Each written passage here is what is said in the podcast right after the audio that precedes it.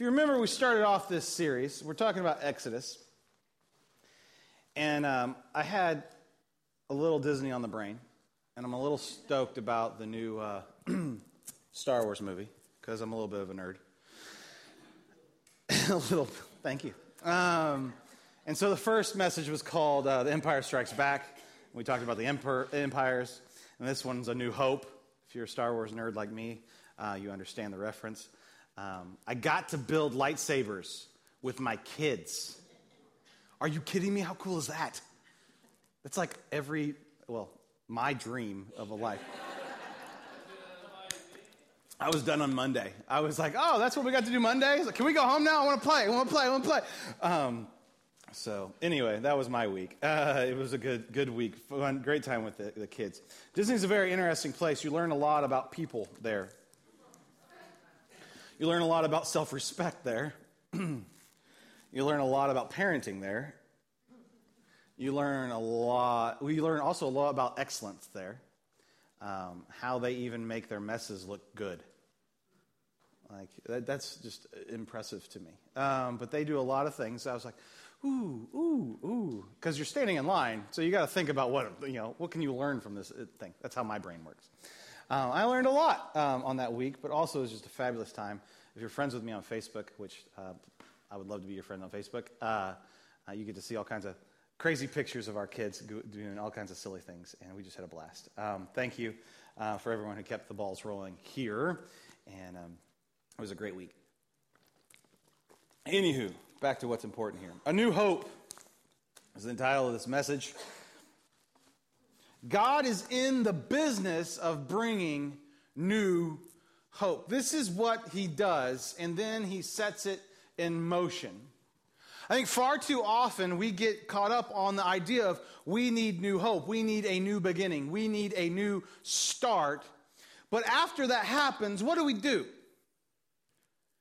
And this is one of the formative changes that happens in, in, in, people's lives and in our faith lives. And as we talk about Mother's Day, I think this is very appropriate for mothers because they are bringers of new hope. Right? Mom, first time moms are hilarious because they think being pregnant is hard. That's the easiest part of the whole deal, from my observation. I mean, I have not been pregnant, okay? But, uh, yeah, I disagree with you. Uh, but being, you know, that part, you know, everybody's like, oh, aren't you cute? It's still about you. And things are going to change here pretty quick, though, aren't they? Everything changes. That whole thing, oh, I can't sleep. Oh, wait until it comes out. right? And maybe that was just me. She didn't bug me when she was pregnant, but afterwards I had to get up. I don't, I don't know. Maybe that was the point. But it's just it's funny how we, we but their moms are bringers of, of this new hope, of this new idea of this baby coming in and going, oh my goodness, everything changes. And then the hard part starts. Right? And for the next 18 years, hopefully, you get to trade. Moms are like 57. Uh, so, um, for the next 18 years, or give or take so, you're in charge of developing and nurturing this child so that they can be unleashed onto the world, right? And rearing them and so they can make a difference. As I looked at the Exodus story, and I thought about Mother's Day, and I thought about Jesus, and I thought about our own lives, it was this reoccurring theme of almost parenthood that kept on popping out to me. And the story of Exodus is really God's parenting of the children of Israel into adulthood. And as we, we think about that today, I want your heads to get about that. We have three distinct phases of God parenting the people of Israel and how Jesus works. And then I think also how he spiritually parents us as well. The first phase is God does everything. God does everything. And if you are a mother of an infant, you do everything. This is what uh, me and my friends called Pet Rock Face. Right? Kyle's still in Pet Rock Face. Right? It's a great face. You'll point and you laugh, you smile, you go, ha ha. I change it every once in a while, you know. It's like, okay, that's, that's what I got. And then they become mobile. right? And they grow horns and it's all over. so they get they, they, they go mobile and the world changes. Does it not? It changes. Things are not as high as you thought they were. You all of a sudden gave birth to spider men and women. You know, they're up on the cabinets. Tarzan. Oh. It happens. That was pretty good right there. I didn't even rehearse that little sound effect. Okay, uh, anywho. that threw me off bad. I wasn't expecting that. Um, God does this. He does everything at the beginning, just like moms do everything at the beginning. They're dependent on you for everything for food, for cleanliness, for everything. They are you know, left to their own devices. They couldn't do anything. They are a pet rock that makes noise. That's, that's what they do. And we find the children of Israel in Exodus in pet rock face. They are in slavery. They cannot do anything by themselves. And God finds them, hears their cries, just like a mother hears the cries of her baby, to say, I don't want to be like this anymore. And he acts and he saves. And this is what the plagues are all about. The people of Israel had nothing to do with the plagues. They didn't bring any gnats, they didn't bring any frogs, they didn't do any of these things. They, they weren't in charge of that. They didn't move the Red Sea. They couldn't do that. They couldn't set themselves free for nothing. There was no way that they were militarily going to overthrow the most powerful army the world had ever seen up to that point.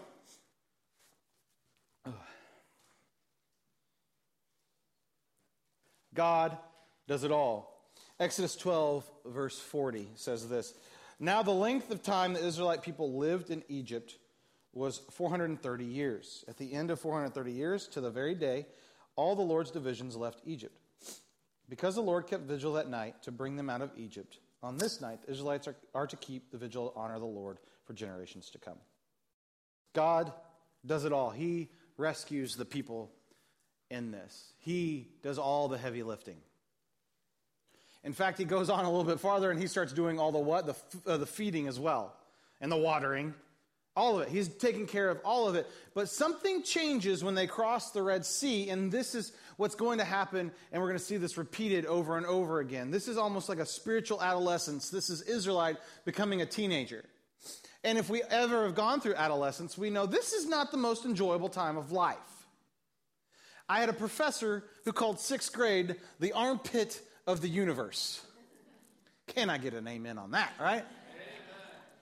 sixth grade, you know, adolescence is just rough because you're you're fighting that, oh, I'm free, I can do things. And then I want my mommy all at the same time. And it might be in the same 30 seconds. And you have no idea. Like, it's just this, this weird thing, and you're trying to figure it out, and you think you can do it by yourself, and you think you can't. As a parent, it's got to be crazy as well. Like, oh, they were acting like an 18 year old, and now they're four.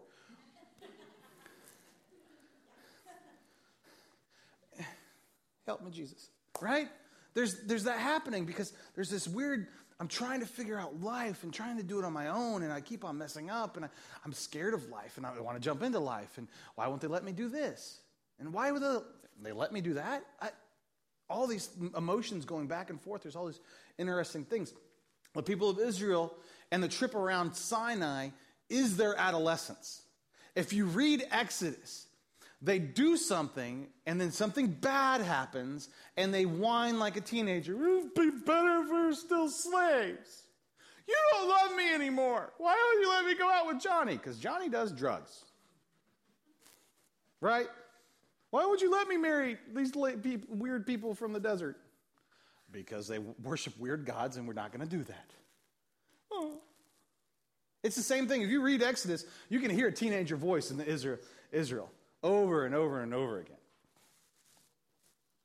God does, though, take an active role in their life. And this is, my dad always talks about a, a, fist. When they're born, you hold on to them really, really tightly. And then for the next, you know, two decades, it's about how quickly to let go of the hand. And he would always, when I screwed up, the hand analogy always came out. And sometimes the fist was harder than the other times, okay? But, um, but he, would, he would talk about now if you make good choices, that hand gets opened faster. And if you make bad choices, it can close real quick. And it can also smack you. Uh, but he didn't beat me that much. Uh, I'm kidding, I'm kidding. He did all the time. No. I about fell over. Nah, uh, he's in Mississippi now. I can say whatever I want. His arms are long, they're not that long. Um, but that hand can just close back up. And this is what's going on. If you read Exodus, this is what happens over and over again. The people do something, and God's like, man, and the hand closes. Okay, I got to walk you through this part.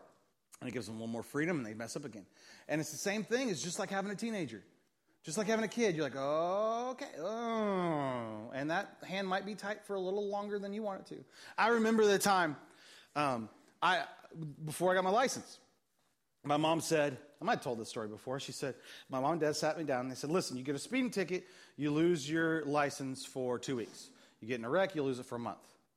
Okay, fair enough. I get in a wreck. I hit my doctor. Do you know how embarrassing that is? Hi, doctor. How you doing? Oh, and they're screaming at you and yelling at you. You're a 16 year old kid scared out of your mind. There's more to the story that I'll tell later, but that's fun. Um, I, wa- I, walked in, walked in the house, dropped the keys. The hand was closed. There was no fighting, no squirreling out of the, the, the, the, fist. And guess what? Having a clenched fist is not comfortable for either one of the parties. You don't want to have your knuckles raked together like you do when you, you know, when you, it's a thing you learn in parenting class, right? It's like the kids are squirming, they're acting up, and if you get the knuckles just in the right spot, you're like, okay, I'm stopping. Right? You guys know that trick? If you don't, you need to learn it.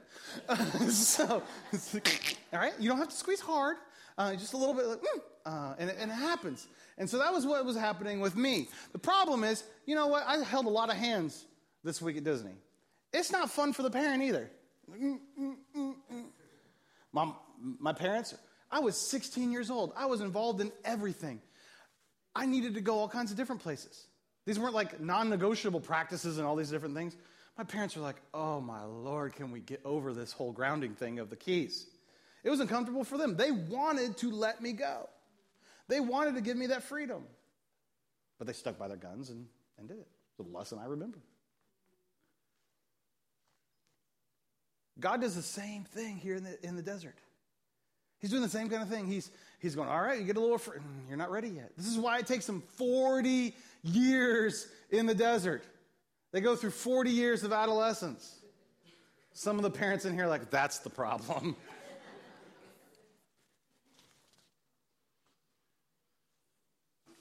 but God walks with them through that. Here's an interesting way God, God does this. In Exodus 17, verse 10. So Joshua fought the Amalekites as Moses, Moses had ordered, and Moses, Aaron, and Hur went to the top of the hill. As long as Moses held up his hands, Israelites were winning. But whenever he lowered his hands, the Amalekites were winning. When Moses' hands grew tired, they took the stone and put it underneath him. And he sat on it. Aaron and Hur held up his hands on one side and on the other, so that his hands were made steady till sunset. So Joshua overcame the Amalekite army and with the sword. Who's fighting the Amalekites? Is it God or the Israelites? I think the answer is yes. But the interesting thing is, notice how bought in the Israelites have to be. They have to be fully engaged into the conflict. They have to be fully engaged into where God is taking them. And even Moses' hands have to be raised. And if, can you, uh, come on, guys, pick it up. There's some interesting thing going on. I don't know what God's doing in the battle, if he's just giving courage, if he's strengthening arms, what is all happening there. But there's this, this tidal shift in the, in the army sw- uh, swaying going on. But it's the people actively participating in the living out of their faith, the living out of their livelihood with God as an active participant. And this is where we find, I think, ourselves sometimes as we like, oh, this is really difficult. But we find ourselves doing the battle without God's support. The hands have been dropped. We haven't prayed in a month. We haven't read the Bible. We haven't worshiped. We haven't come to church. We haven't engaged in, in, in anything in the Christian lifestyle forever.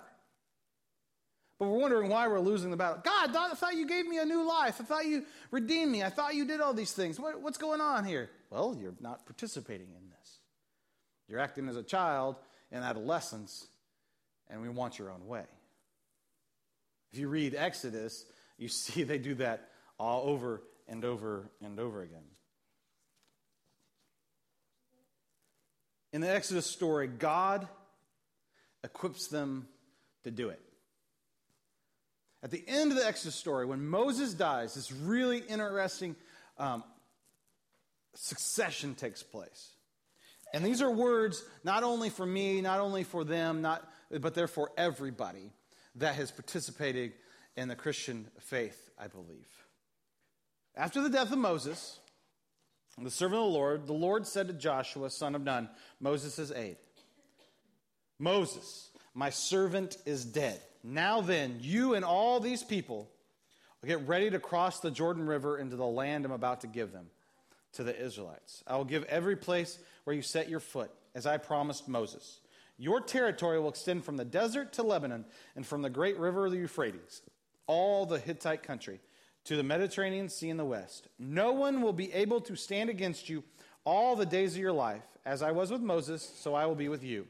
I will never leave you nor forsake you. Be strong and courageous, because you will lead the people to inherit the land I swore to their ancestors to give them. This is the people moving from adolescence into adulthood. God has taught them the lessons. It took them 40 years. But now it is time to be strong and courageous. I will be with you. Never will I leave you. Never will I forsake you. It's time to do this thing. The trials that are going to happen in the promised land are way worse than whatever happens in Sinai, but God is never going to leave them, never going to forsake them. And He moves them and He sets them free. I think it's very interesting as we look at spiritual development of, our, of us. The same thing happens with Jesus.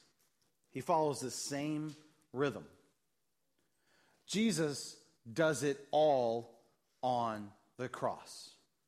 We have no active role in the cross. We're not hanging on the cross. We're not doing anything on the cross. We have no role in the cross. We are not redeeming our own sins. There's nothing that we can do on the cross that, that really matters. The, he, Jesus does it all on the cross, just as God does it all in setting the people free, uh, the Israelite people free. Do you see that, that parallel there? Jesus does all that. The second thing Jesus does after the cross is he equips his people for 50 days. He equips them. See, the disciples are have a quicker adolescence uh, time period, one that I would like, only a 50 day spiritual uh, adolescence instead of a 40 year spiritual adolescence. But for, for 50 days, he's doing this kind of beam me up Scotty thing. And he's appearing to people and showing them the holes in their hands and saying, Listen, this is what you got to remember, Thomas. This is what you got to remember, John. Peter, let's get it together, buddy. You're the rock that I'm going to build this church. Let's do this. Over and over again, he's doing all these interesting things for 50 days.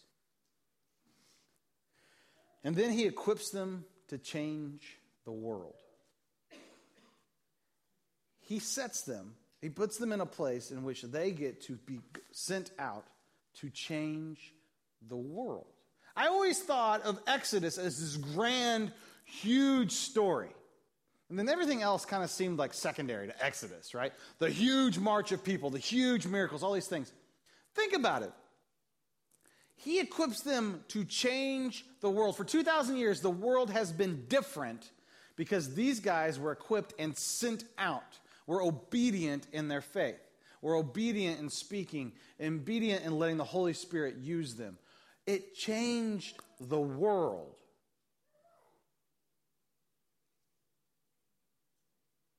The same type of spiritual parenting arrives for us as well.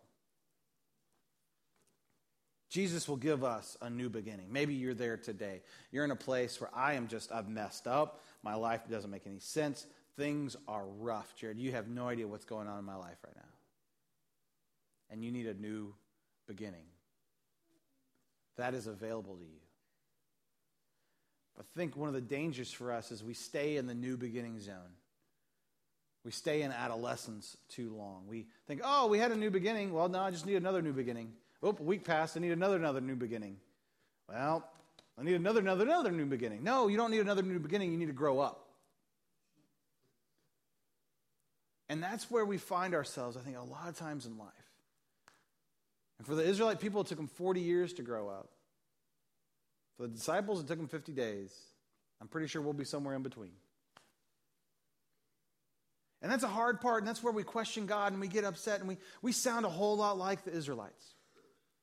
Why are you doing this, God? It would have been better if I never would have met you. It would have been never if you, better if you never redeemed me. It would have been better if I never went to church. It would have been better if I did this. No, no, no. We're in a growing process. This is that process of that hand starting to open to unleash you into who you can be in the kingdom of God. And there's going to be openings of hands and closings of hands. And oh, well, you couldn't handle that one. Let's, let's, let's start it again.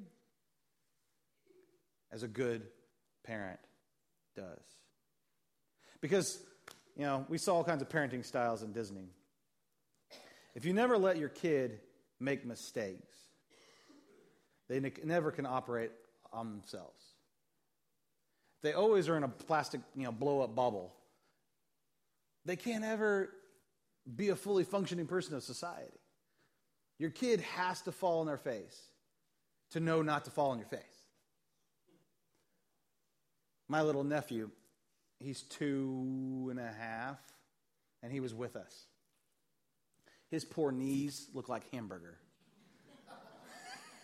Because there was a, he thought he could jump out of a stroller whenever he wanted to. He thought he could run down hills. He thought lots of things that we're finding out not true.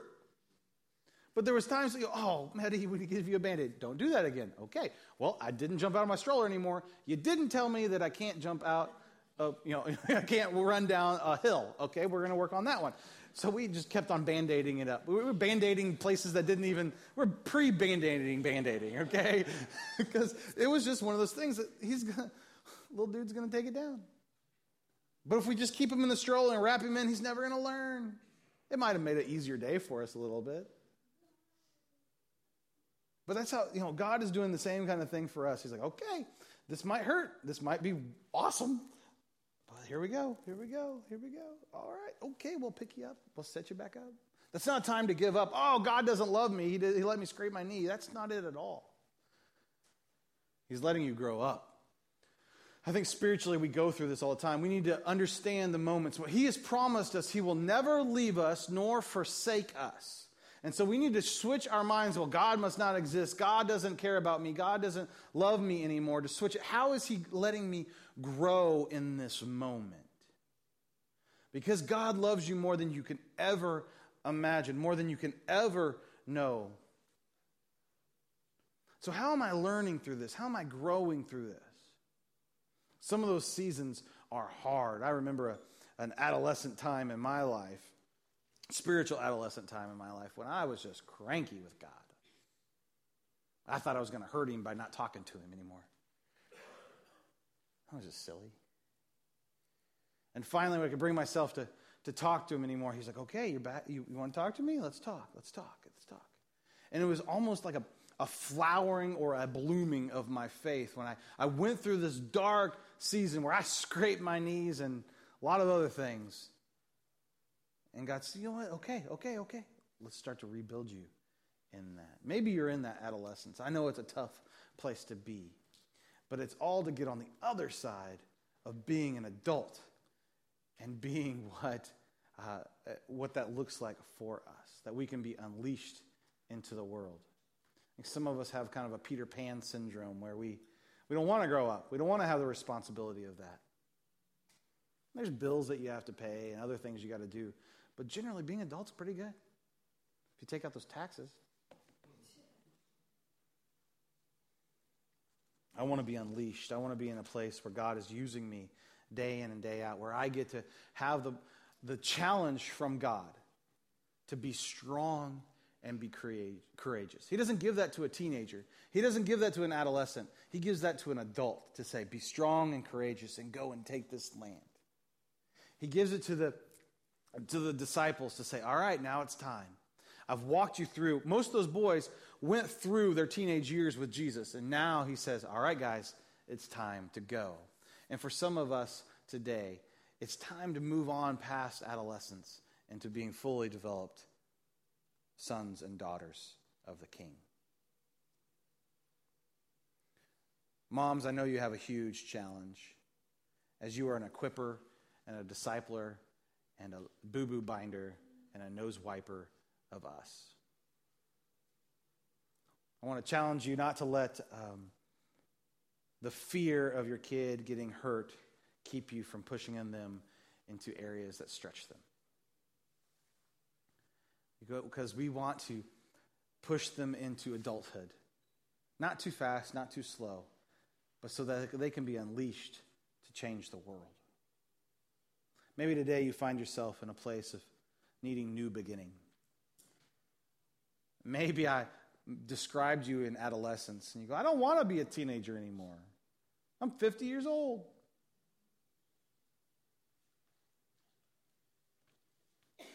Why don't we identify the areas? Maybe we need to be strong and courageous. We need to step up. We need to see what God's doing, how He's whittling on us, how He's shaping us, how He's moving us so we can grow up in Him. And for those of us who are like, okay, I'm, I'm grown, it is time to take the steps of faith to be unleashed into our community, in our church, in this area, and at work. Let's pray.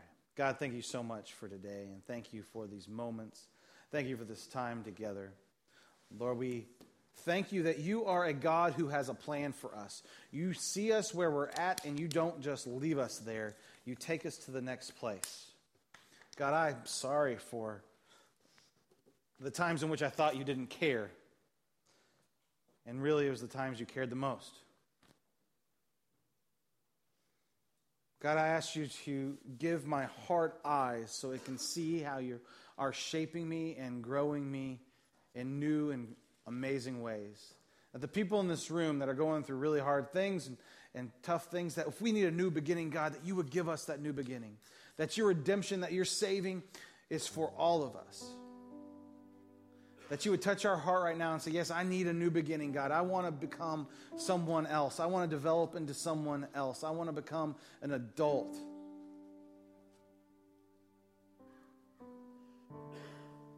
God, all that takes is just, God, I want to, I want to be saved by you. I need a new beginning in you.